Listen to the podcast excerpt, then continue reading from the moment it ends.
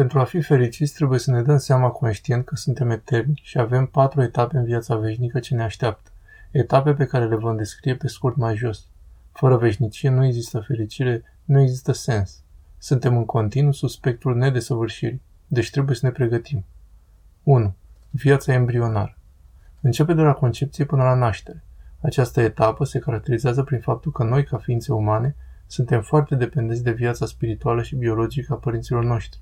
În primul rând de mama noastră, desigur. 2. Viața pământească. A doua etapă, în care ne aflăm toți care citim acest text, durează de la naștere până la separarea dintre trupul și sufletul nostru, un fenomen nefiresc creat de păcatul lui Adam. De aici frica noastră de el, fenomen numit moarte. Această a doua etapă este foarte importantă, deoarece în această etapă determinăm într-o mare măsură planul nostru existențial pentru următoarele două etape.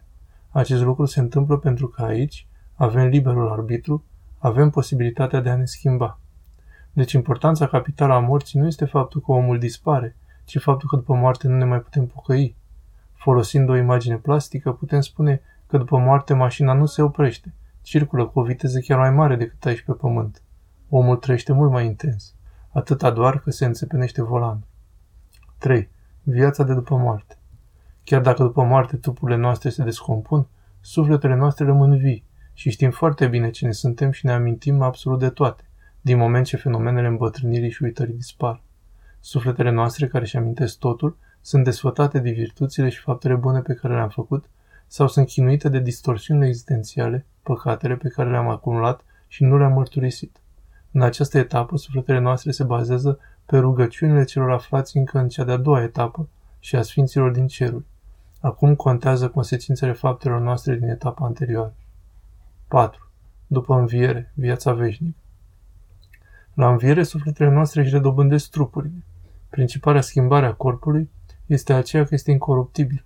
Nu mai are nevoie de mâncare, apă, somn și lucruri similare.